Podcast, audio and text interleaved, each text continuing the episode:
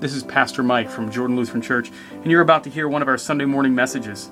At Jordan, we're passionate about learning from the Bible and pray that this message makes an impact in your life.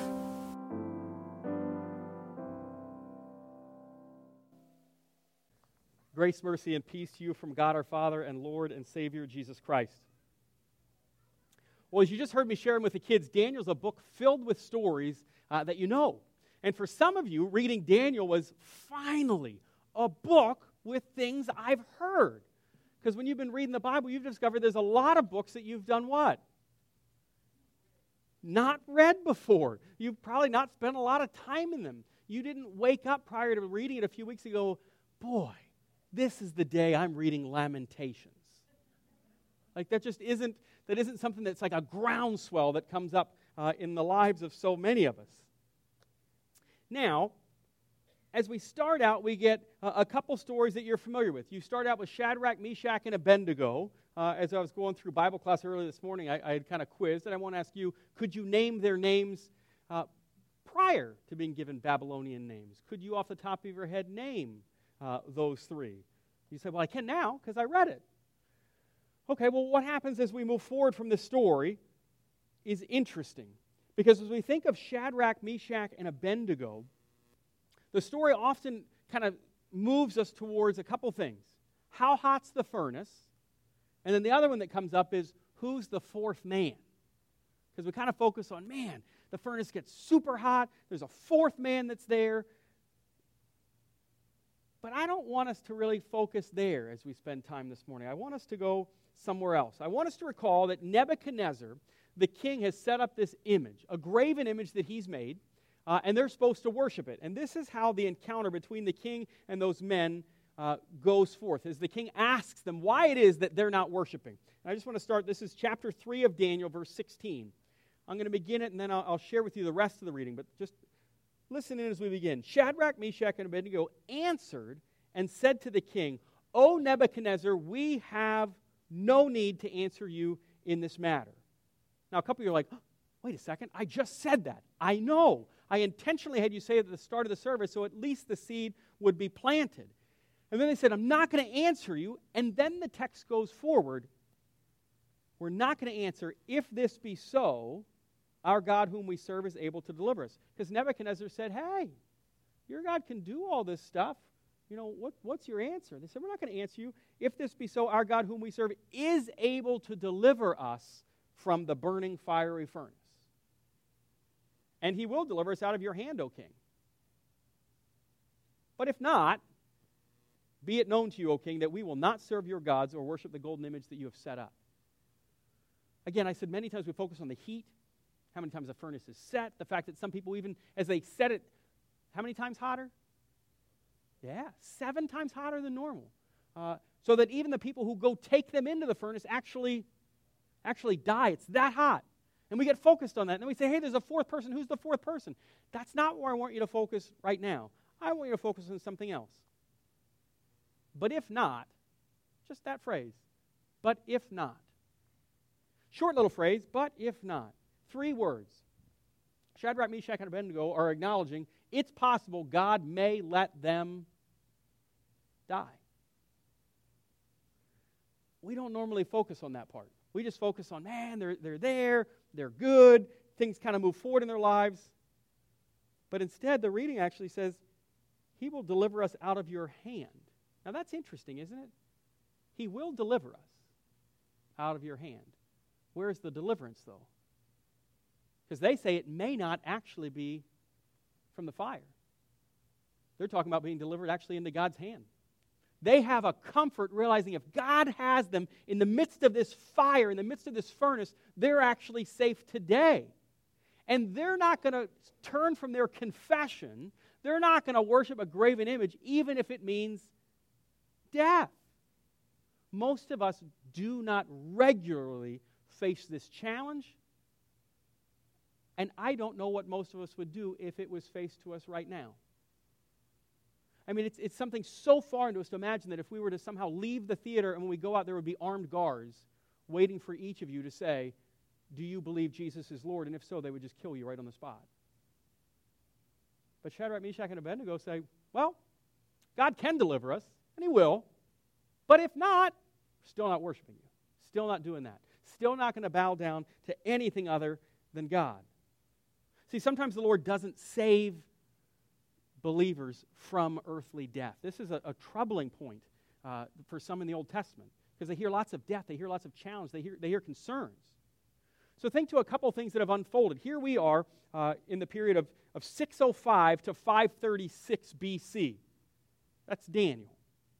But in 722, when Samaria falls, guess what happens to a lot of people in Israel?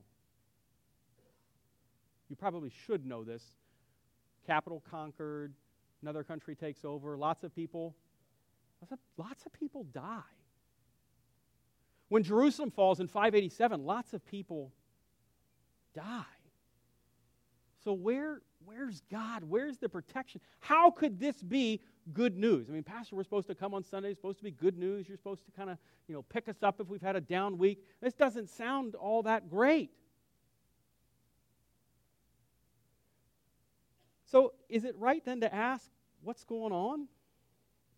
I mean, if God promises us all these things, all this joy, right now it just seems like it's not going to happen. Well, it's right to ask. It's right to ask what kind of healing is God, the God we worship, going to give to us? As we were going through confirmation, uh, it, it, was again a, another interesting uh, book to deal with him as we were looking at this idea of pain and strife on confirmation day. But one of my goals is how is it at the end of a worship service do you actually leave going, God's word touched me today? and it has advice for me. So here's Daniel, and most of you will not be in a fiery furnace today. You will not be thrown into a, a den of lions. You will likely not see handwriting on the wall that says mene, mene tekel parsin. That's probably not going to happen. You're not going to see a, a hand write that. You're not probably going to have visions of Babylon and its restorations. So, what's Daniel saying to you? Well, that's where I want us to dig a whole lot deeper in looking to what's going on. It's asking the question what's it say? Well, I would suggest to you Daniel's filled with practical advice about how you live in a world that's going a thousand miles a minute. See, Daniel is an Israelite by birth. He's actually born into God's people, but then exiled. But it's practical advice to show you don't lose your confession and faith, even if the world's pressing you to do so. So you may not have a king who comes up to you and says, You're going to worship my image? But there are lots of other things that ask you to push God to the side. There's lots of things that will unfold. What about the lion's den? We mentioned it. But in Daniel's account there in 6, you get another piece of practical advice. For Shadrach, Meshach, and Abednego, what was the advice we take from the fiery furnace? God's got you. And He may save your life, He may not. But He will save you unto eternity. That's hard, though. I mean, what do you do to the person who's there in the hospital bed and they say, Boy, I just want to go home? And they don't ever return to their house.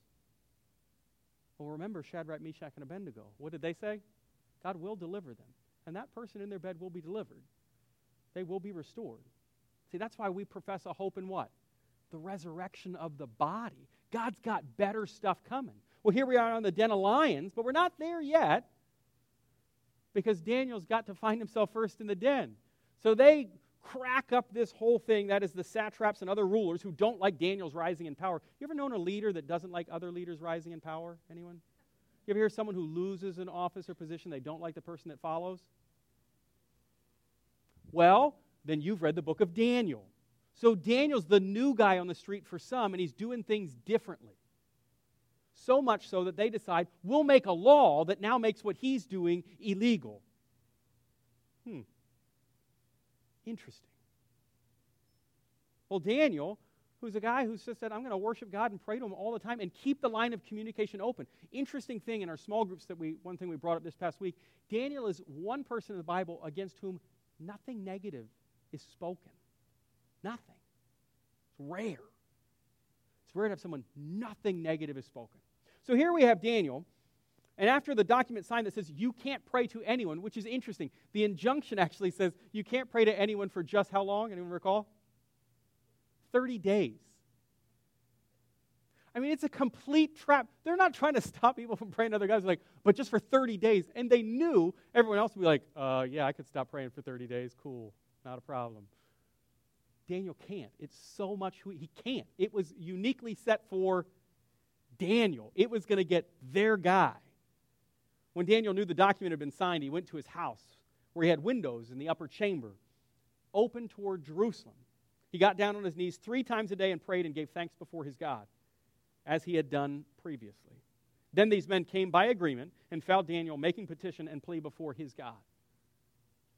Daniel refused, even in the face of persecution, to stop. I'm going to communicate with God. I'm going to make sure that I will still pray to God even when the world says I can't, because that God is the one who delivered my friends from a fiery furnace. That God is the one who has guarded me even though I'm in exile. Even though I've lost my home in Jerusalem, I've lost my career, I've lost everything I thought I had, and now, yes, it's restored here, but I, I lost it. Some of you might feel, I mean, I, I mean, it's not common. We don't like saying it. For some of you, North Carolina is, I mean, we shouldn't say this because it's the peak of good living. But for some of you, being in North Carolina is what? You can say it. It's exile. It's weird. It's not life the way you knew it, it's not how you grew up. The people are different, or the people are just from all types of different places, and they don't serve the food that you like. They, they don't talk the way you like, or they talk like 5,000 different people because everyone's from different places. It's just not where you grew up. Daniel's in that same place. He's been exiled, dropped into a new place, and wonders what's going to happen. Where is he going to go? So, where does this lead us? Where do we go then from a fiery furnace to a den of lions?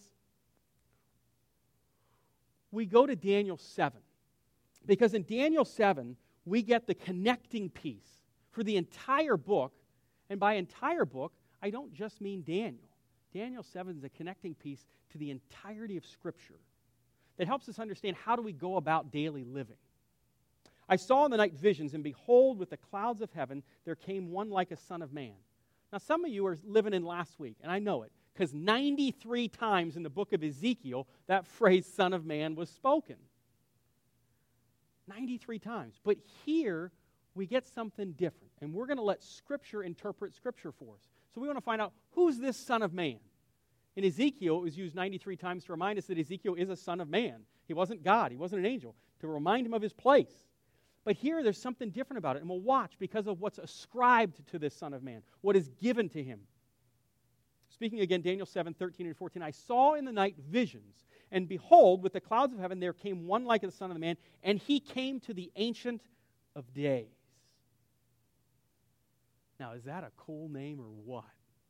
I'm serious. Like, that is an awesome image of God, the Ancient of Days. The one who is fixed, who is set, who, when you think of a day, he's already ancient. I mean, that's interesting. You think of like, hey, it's a new day. Well, this guy's ancient. Mean, outside of time. He comes to the Ancient of Days and was presented before him. And to him, that is to this Son of Man, to him was given dominion and glory and a kingdom. Dominion, glory, and a kingdom. That all peoples, nations, and languages should serve him. That his dominion is an everlasting dominion, which shall not pass away, and his kingdom one that shall not be destroyed.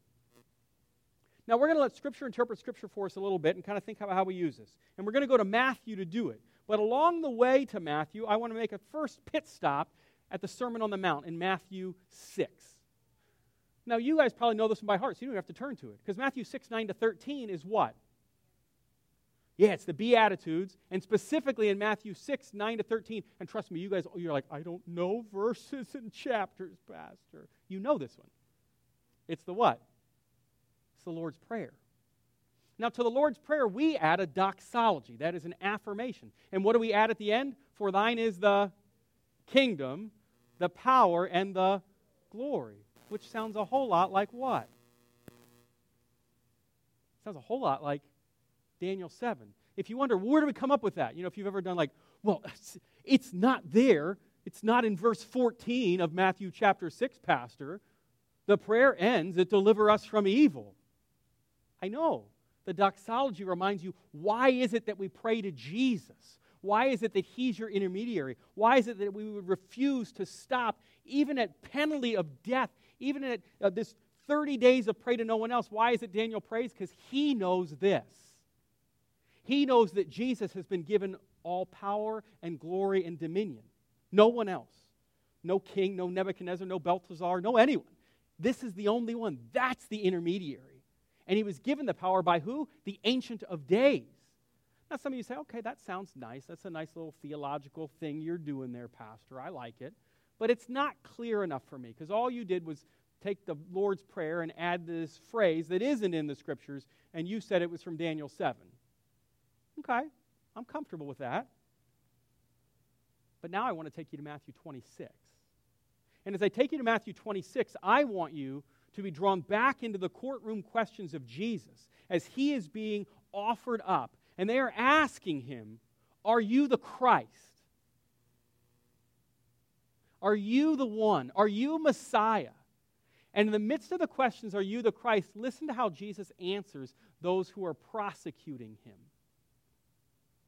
Jesus said to him, You have said so. But I tell you, from now on, you will see the Son of Man seated at the right hand of power and coming on the clouds of heaven. In one of those great moments of Scripture interpreting Scripture, Jesus, in his own trial, says, You want to know who I am? Read Daniel 7. You want to know who I am? You want to know if I'm the Christ? You want to know if I'm the promised Messiah? You want to know if I have all power and glory and dominion? Then read there because I am the Son of Man. And He is. He is the one who comes as a Son of Man like you and I. He is fully flesh, but unlike you and I, He is fully God. So that in His sacrifice, in His death, He brings something no one else could do. He brings peace in His wake. That's why, as I was speaking to the kids this morning and sharing with them a week in the life of the church, that Daniel tells them at the end of the book go your way till the end. Because from Daniel 7, chapter 8, 9, 10, 11, and 12, there's lots of visions that can kind of scare people. And they're like, ah, beasts and craziness and concerns and seas and turmoil, and I'm lost. And, Pastor, I really hope that you were just going to unpack all that stuff for me. We can another day. I'm not saying we won't, but what I want you to have unpacked today as we're reading through the scriptures in a year is don't be worried about any of the visions and concerns. Because the Ancient of Days has given to the Son of Man, Jesus Christ, all power and glory and dominion, so that you have someone who will mediate between you and the Ancient of Days at this hour and at this moment, so that you can go your way till the end. So, whatever is happening in your life, and boy, this book's filled with a thousand different things that the church body did in one day from people playing instruments to visitation to work. There was one person who was visiting uh, someone at their office in Washington, D.C. I know people even do that. People actually go to that city. And they survive. Isn't that crazy? I know you're all like, where's he going? No, they come back from that place. But go your way. See, God's got unique things for you. In a few moments, we're going to send some of our youth and adults to serve an event. How many of you are not going to serve an event this week? On, get excited. It's okay to get excited about it. I'm not. God's got stuff for you. Don't, when we commission this group, think, oh, man, I don't do stuff anymore. I don't. No, no, no, no, no. You got it all wrong. Daniel told people, go do your thing. How many of you have a job? How many of you have stuff you do? How many of you have stuff you do and you don't get paid for? How many of you think the stuff you don't get paid for is harder and more busy and takes more time than stuff you get paid? See, my point is that's the go your way stuff. That's what Daniel's encouraging you to do. Daniel's not saying just make your boss happy. Daniel's saying go do everything you can, and God's got your back. Go your way, and you shall rest and shall stand in your allotted place at the end of the days. God has already marked your name in the book of life. You are a baptized child of God on whom his righteousness rests this hour. You have nothing to fear. Not a den of lions, not a fiery furnace, not a handwriting on the wall, not a vision of beasts and dragons and other concerns. None of that. None of those things concern you because you are God's child in Christ at this hour. Amen. We're glad you've connected with us online and look forward to the opportunity to see you in person. On behalf of everyone at Jordan, We hope you will join us as we gather in worship of our Savior Jesus Christ every Sunday morning at 9:30 at Beaver Creek Cinemas in the peak of good living, Apex, North Carolina.